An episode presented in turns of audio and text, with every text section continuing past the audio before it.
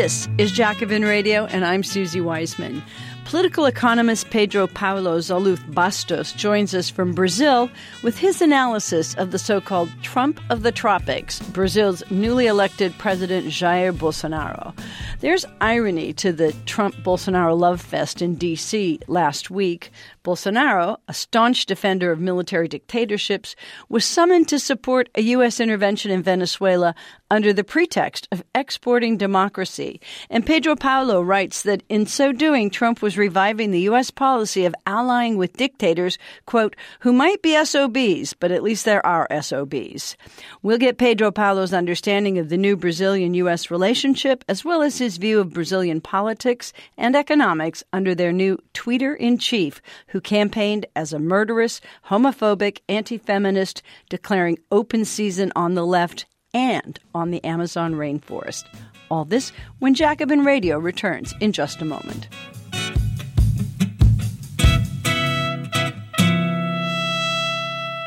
Welcome to Jacobin Radio. I'm Susie Weissman. Brazil's newly elected president, Jair Bolsonaro, is called the Trump of the tropics. He's far worse, and he tweets much more. Pedro Paulo Zahluth Bastos, who joins us this morning, notes the irony of that Trump Bolsonaro love fest in D.C. last week.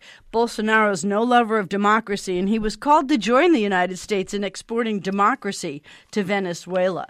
We're going to look at the new Brazilian U.S. relationship and Brazilian politics and economics under their new tweeter in chief, who campaigned, as I said, as a murderous, homophobic, anti feminist, declaring open season on the left and on the Amazon rainforest. Pedro Paulo Zahluth Bastos is an associate professor at the University of Campinas, that's right outside uh, Sao Paulo in Brazil, and he's talking to us from Brazil. Last year, he was a visiting scholar at UC Berkeley, and he's a former president of the Brazilian Society of Economic History and the head of the Department of Political Economy and Economic History at Unicamp, which is what Campinas University is called there. Pedro Paulo, welcome back to Jacobin Radio. Thank you for having me, Susie. Very glad to hear your voice. Let's just begin with this meeting that was held last week in D.C.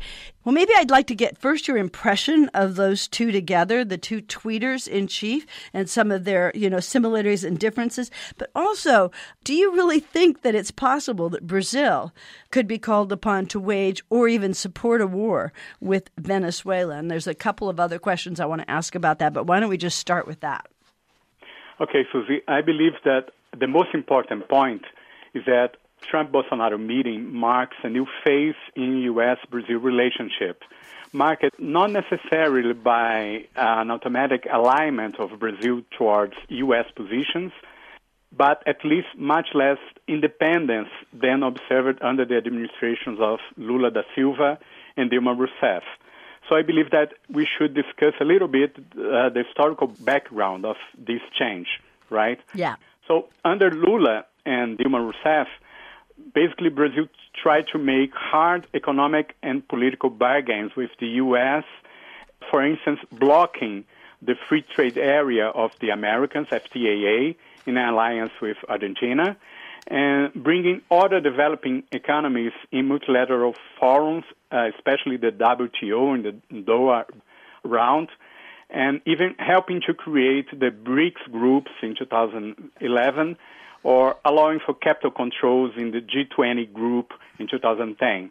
So the idea behind the former Brazilian foreign policy was that the U.S. had been leading a coalition of rich countries to impose neoliberalism worldwide and especially to restrict the policy space for developmental policies in the global south using both multilateral organizations as the WTO and the IMF mm-hmm. and the divide and rule strategy through bilateral trade agreements. So to counter that, the idea was that Brazil should help to organize a coalition of developing countries and especially large peripheral states such as Argentina, India, and even China that were not ready to renounce national development policies and accept the international asymmetries inherent in the neoliberal global hegemonic rules of the WTO that the U.S. was pushing. So wait, I want to let you go on, but I just want you to like clear that. So you're looking at a kind of policy of South American integration, and you mentioned even things like China and India. So go ahead, Let's see if we can explain if yes, you can explain it that. It was a kind of global South coalition against development policies in the WTO.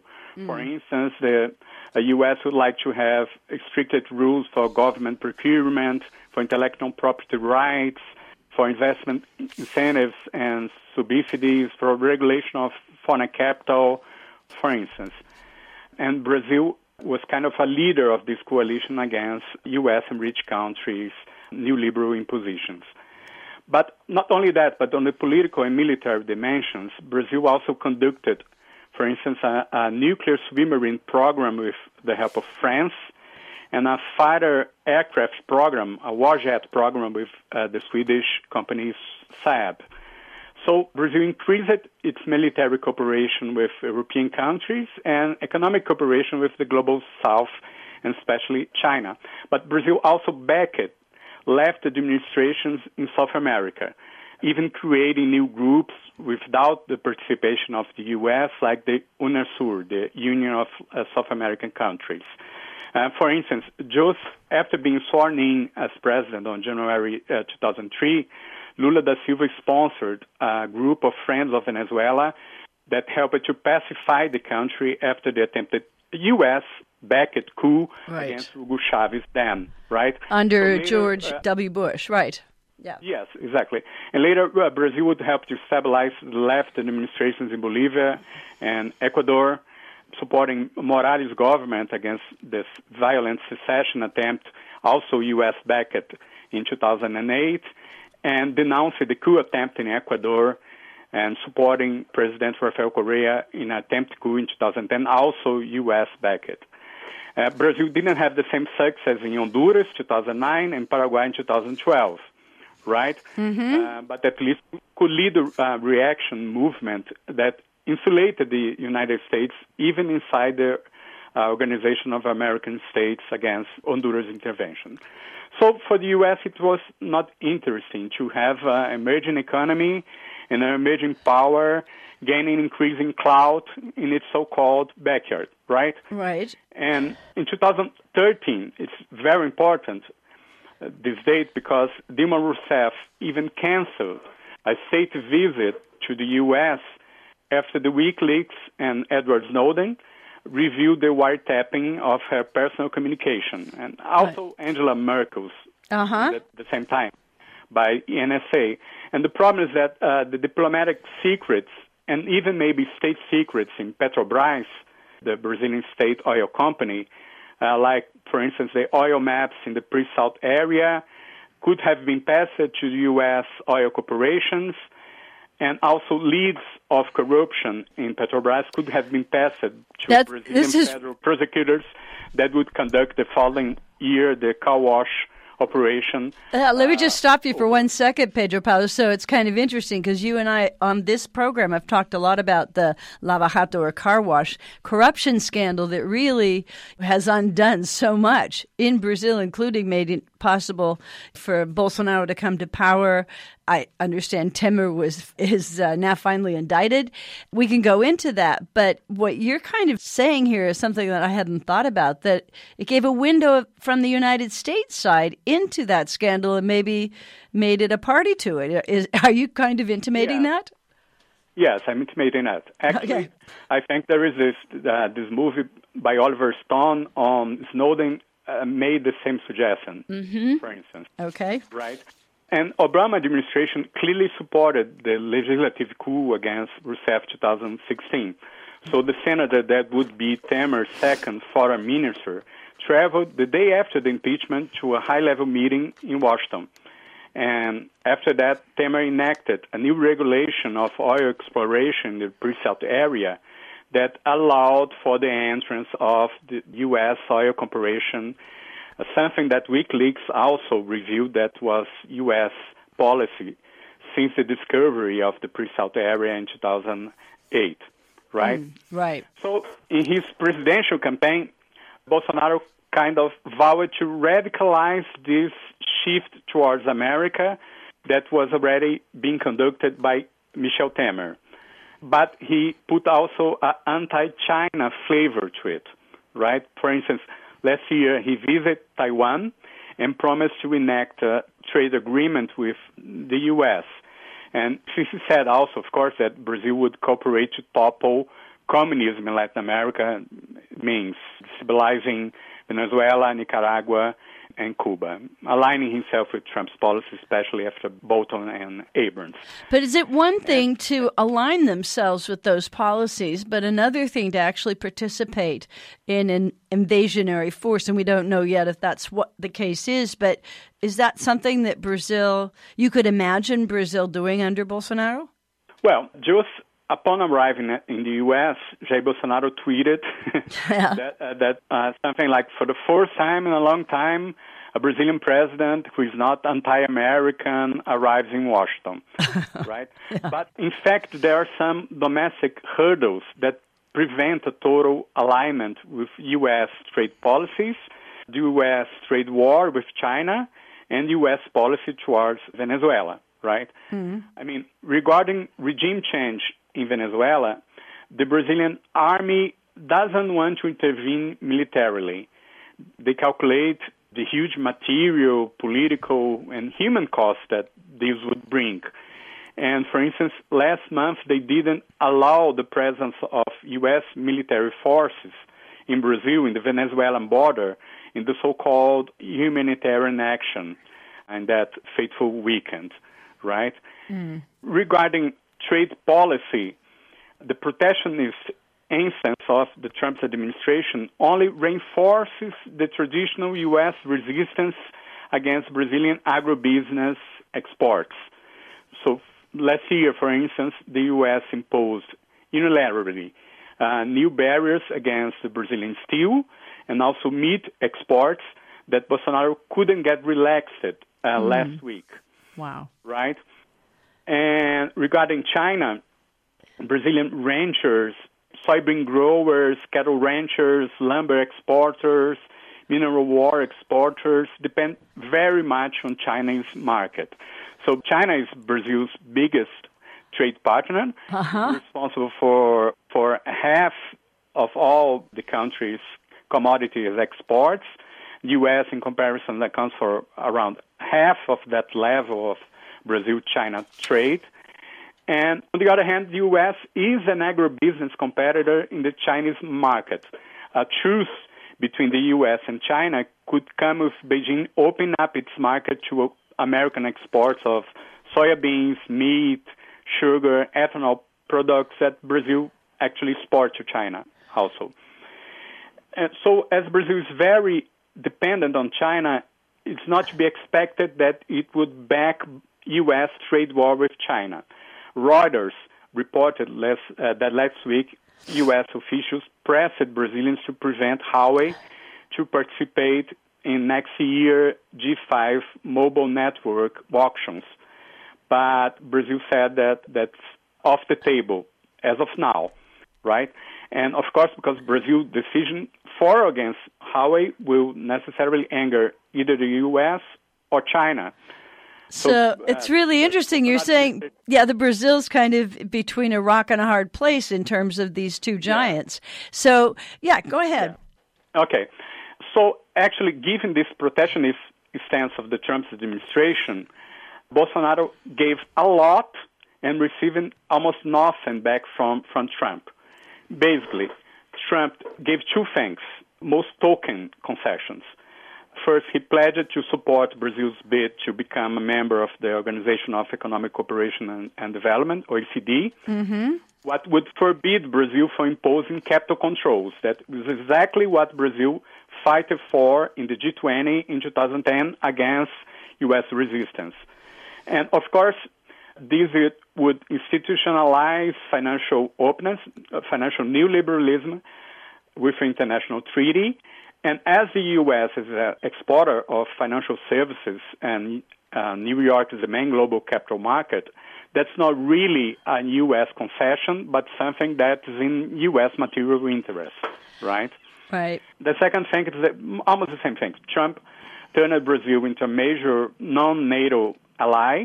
Mm-hmm. Uh, status upgrade that that would give Brazil preferential access to the purchase of U.S. military equipment and technology. And that's not really a U.S. concession also because it's also in the U.S. material interest. But this will probably bring more pressure for a Brazilian participation in the case of U.S. military intervention in Venezuela or elsewhere. Well, Pedro, that, uh, Brazil gave a lot of concessions to the U.S.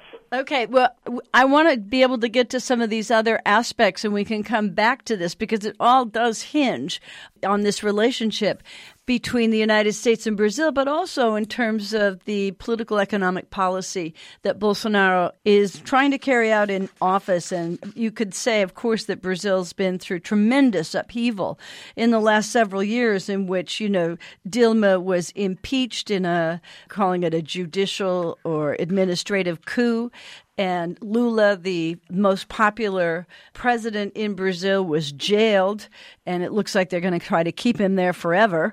And even in jail, he ran for president and was running ahead until they uh, disqualified him from running, and with less than a month until the elections, Haddad tried to come out. And, I think we should just say that that Bolsonaro was a pretty terrible candidate. He's uh, he's not all that articulate. He's flaky. He didn't do well in debates, but then somebody tried to stab him, and so he was in the hospital recovering, just tweeting. And he tweets far more than Trump, and as a tweeter, I guess he was able to summon all kinds of support, including the vast new Pentecostal population. And that's another issue we're not going to have time to get into.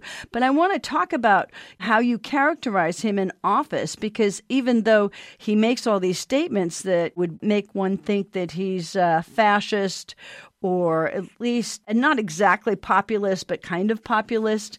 And as I said in the intro, more common garden, anti left, homophobic, racist, and chauvinist.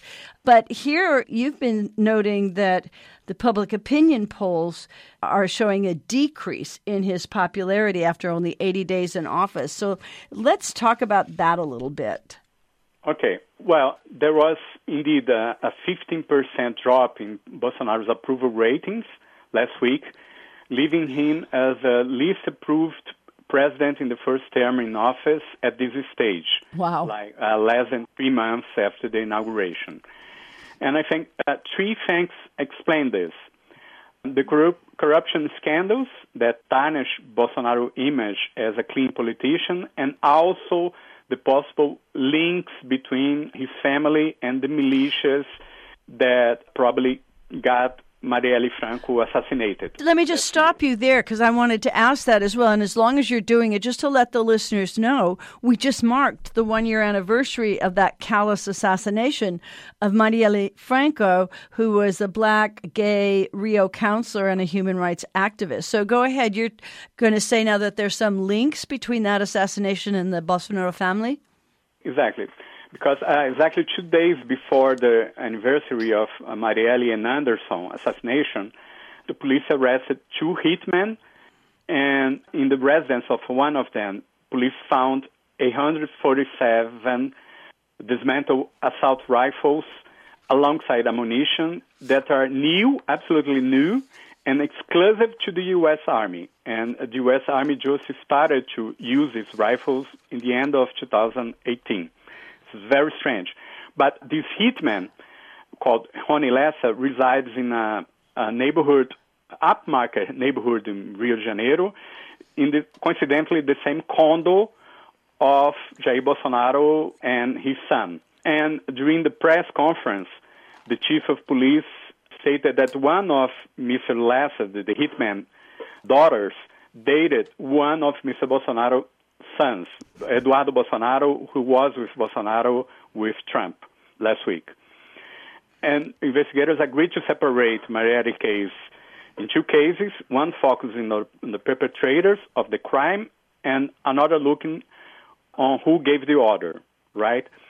And it's clearly that the assassination was carried out by the so-called Office of Crime, which is a, a, a death squad linked to the oldest Uber militia in Rio de Janeiro. Hmm.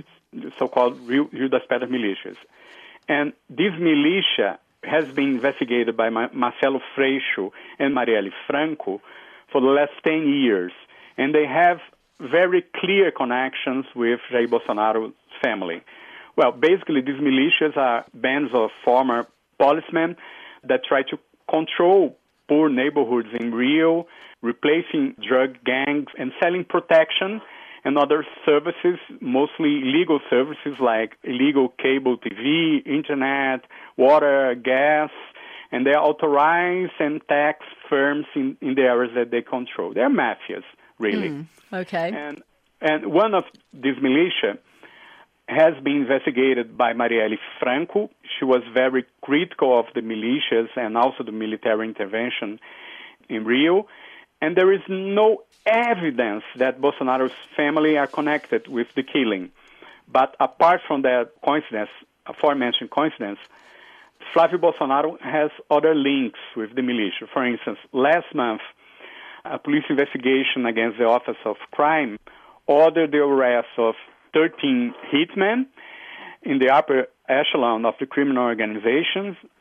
And for the leader of the organization, both his mother and his wife were employed by Flávio Bolsonaro office in Rio de Janeiro. Flávio Bolsonaro is Jair Bolsonaro's eldest son, and he was a state representative in Rio, has just been elected as senator, federal senator by Rio de Janeiro.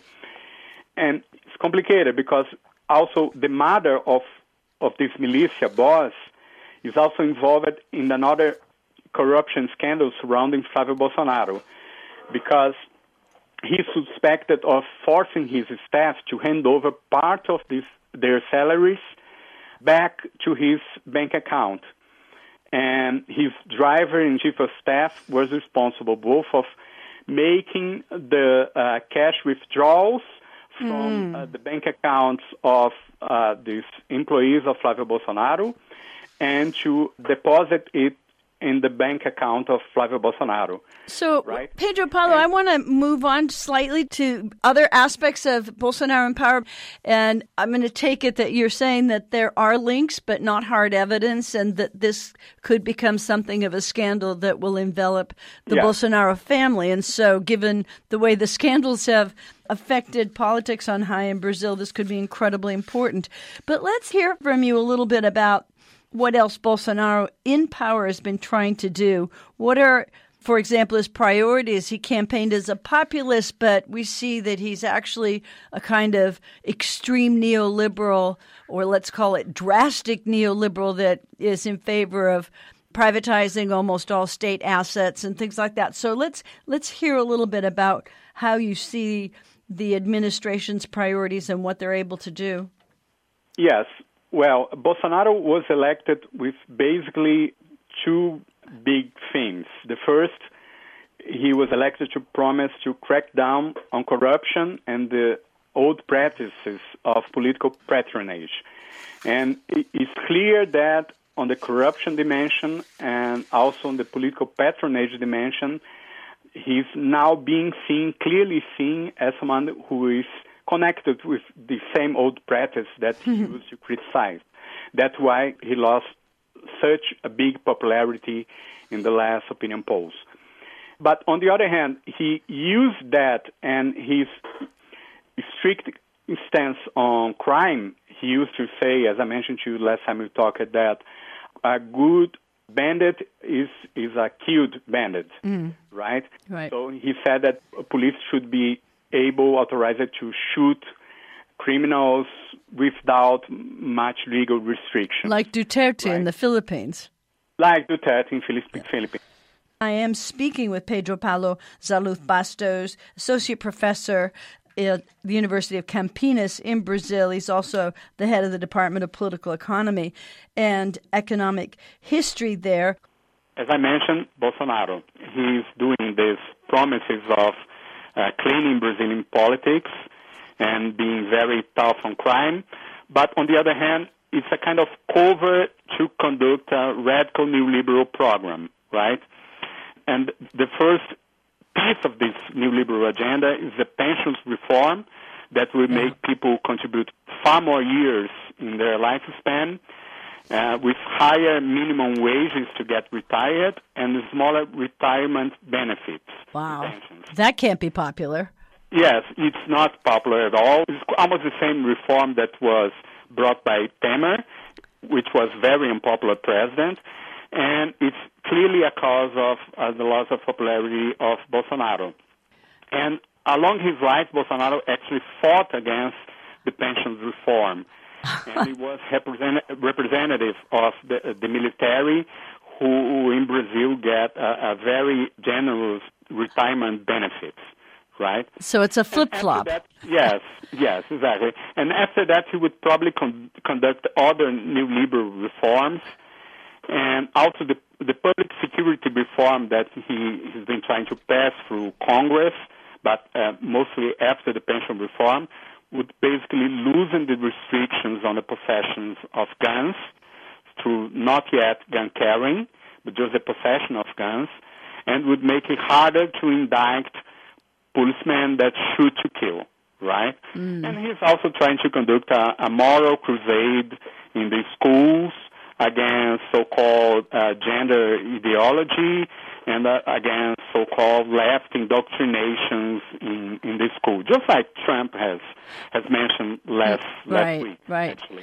So maybe you could talk just a little bit then, given these economic priorities that go against the, the wishes of the population, maybe they want to crack down on crime and drugs and thought that they could have a strongman like uh, Bolsonaro in power. But given that he's not delivering on the economic side, how do you see that part? And is there some uh, coalescing of forces against him?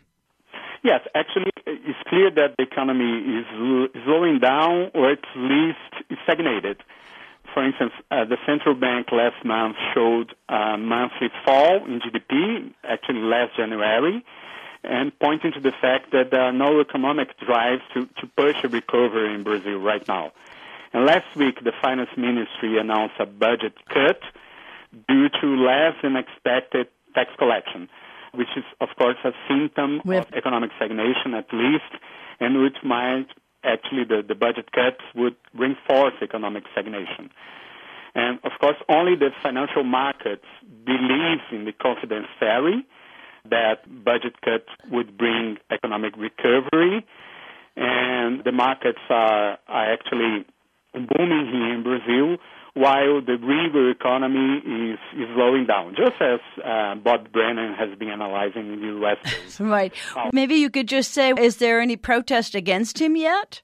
Yes, yes. Uh, but uh, on economic level, the worst thing is that I think that the economic dimension, dimension is that Brazil is quite vulnerable to the global slowdown mm. due to its, its dependence on commodity exports.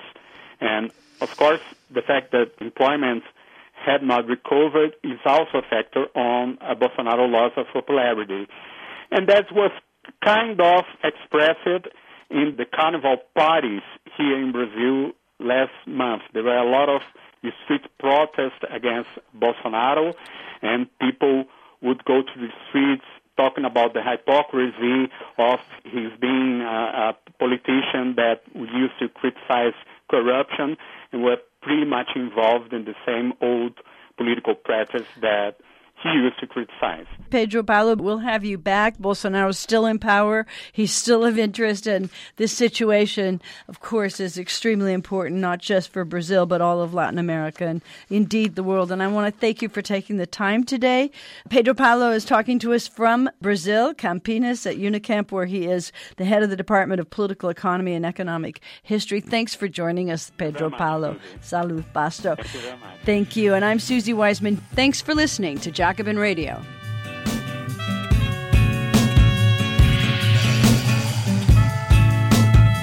Thanks for listening. I'm your host, Susie Weissman. This is Jacobin Radio.